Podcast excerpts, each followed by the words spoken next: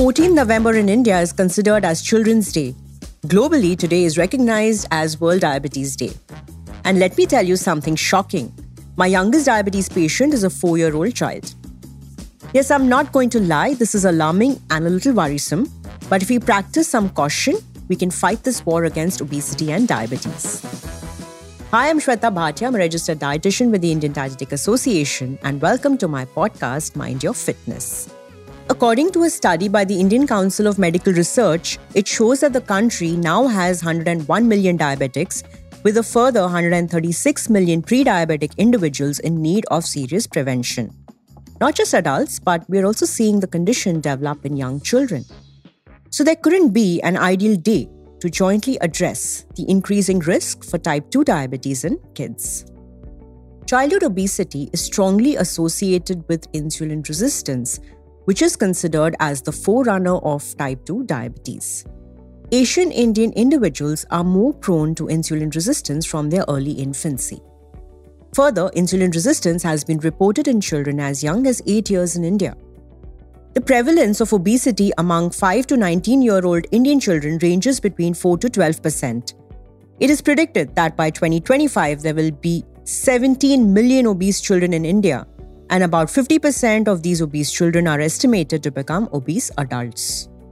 The shocking case of borderline sugar levels in the 4 year old overweight girl child who came to my clinic was identified because I requested for the levels to be tested considering the weight, eating habits, and family history.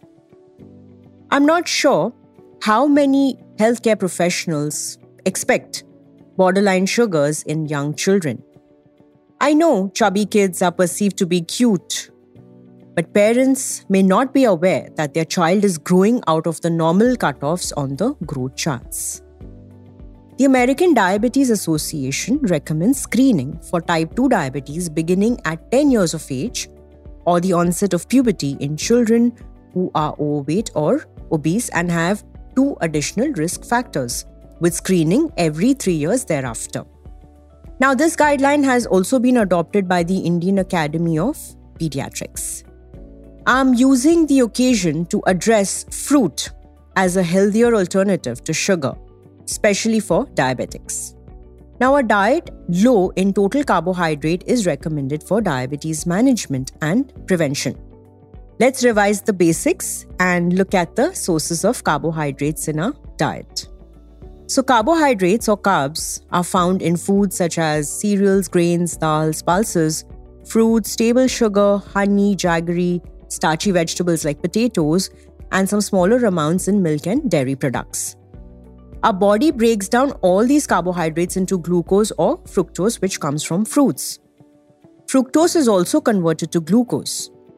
Now, glucose can be used immediately or it can be stored in the liver and muscles for later use. If it's in excess, then both can be converted to fat, of which fructose converts faster to fat in the liver. Fruits may be a source of vitamins, minerals, antioxidants, and fiber, but it's not like these nutrients cannot be sourced from vegetables minus the sugar, of course. So, is fruit in the diet an absolute necessity? No. So, if you still want to eat some, how much is good, you may ask? This is different for different people and it depends mainly on your current blood work and health condition. Type of carbohydrate present in fruits. Let's look at the different categories. Fruit contains the sugar, which is, I already mentioned is called fructose, and based on the amount, there are two types of fruits. So the first category is the less sugar or low carbohydrate or low GI fruits like apple, pear, papaya, berries. And the second category is high sugar or high GI fruits like mangoes, grapes, dried fruits like dates, custard apple, and bananas. So, what happens to this fructose after digestion? It again can be converted to glucose or stored as fat in the liver. Too much fruit can increase your triglycerides and your uric acid levels. It has been linked to increased weight gain, fatty liver, and obesity. So let's look at the recommendations. Although fruit does not raise your insulin and blood sugar immediately, after it is processed in the liver, it can have a delayed negative impact in your blood sugar management and other parameters.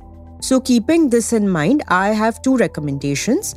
Number one, if your blood sugar control is good, which means your HbA1c is less than 6.5 and your triglycerides are normal, you can take about one serving of fruit that is 10 pieces or one medium whole fruit from category 1, which is the low GI or less sugar fruits. If anyone wants to take fruits from the category 2, which is the high sugar or high GI fruits, then half a serving of 5 pieces once a week is recommended. The second recommendation if your blood sugar control is bad, which means your HbA1c is greater than 6.5 and you have high triglycerides or fatty liver or obesity or high uric acid levels, then fruit is completely avoidable till all the parameters are within range. What is the time of fruit consumption? Besides the choice of fruit, the timing of fruit consumption is also important. Fruit is preferably eaten in the first meal of the day because fructose is processed by the liver and the liver stores are empty after a long period of fasting. If combined with meals, then it's more likely to be stored as fat. To summarize, fruit consumption in diabetics should be based on their current sugar control, that is, their HbA1c levels and their other blood work. That decides which fruits they can eat, how much they can eat, and those who have stricter restrictions due to kidney damage or heart conditions must be advised by a qualified dietitian. And that was all in today's podcast. Do subscribe to Mind Your Fitness on Binge BingePods, Apple, Spotify, or wherever else you get your podcast from. To connect with me, you can DM me on my Instagram handle, Shwetha underscore Bhatia. And before I leave, here is a quick summary of today's episode.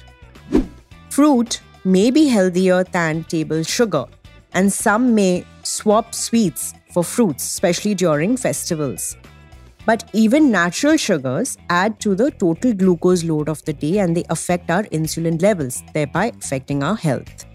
So, fruit has to be limited in obesity and diabetes.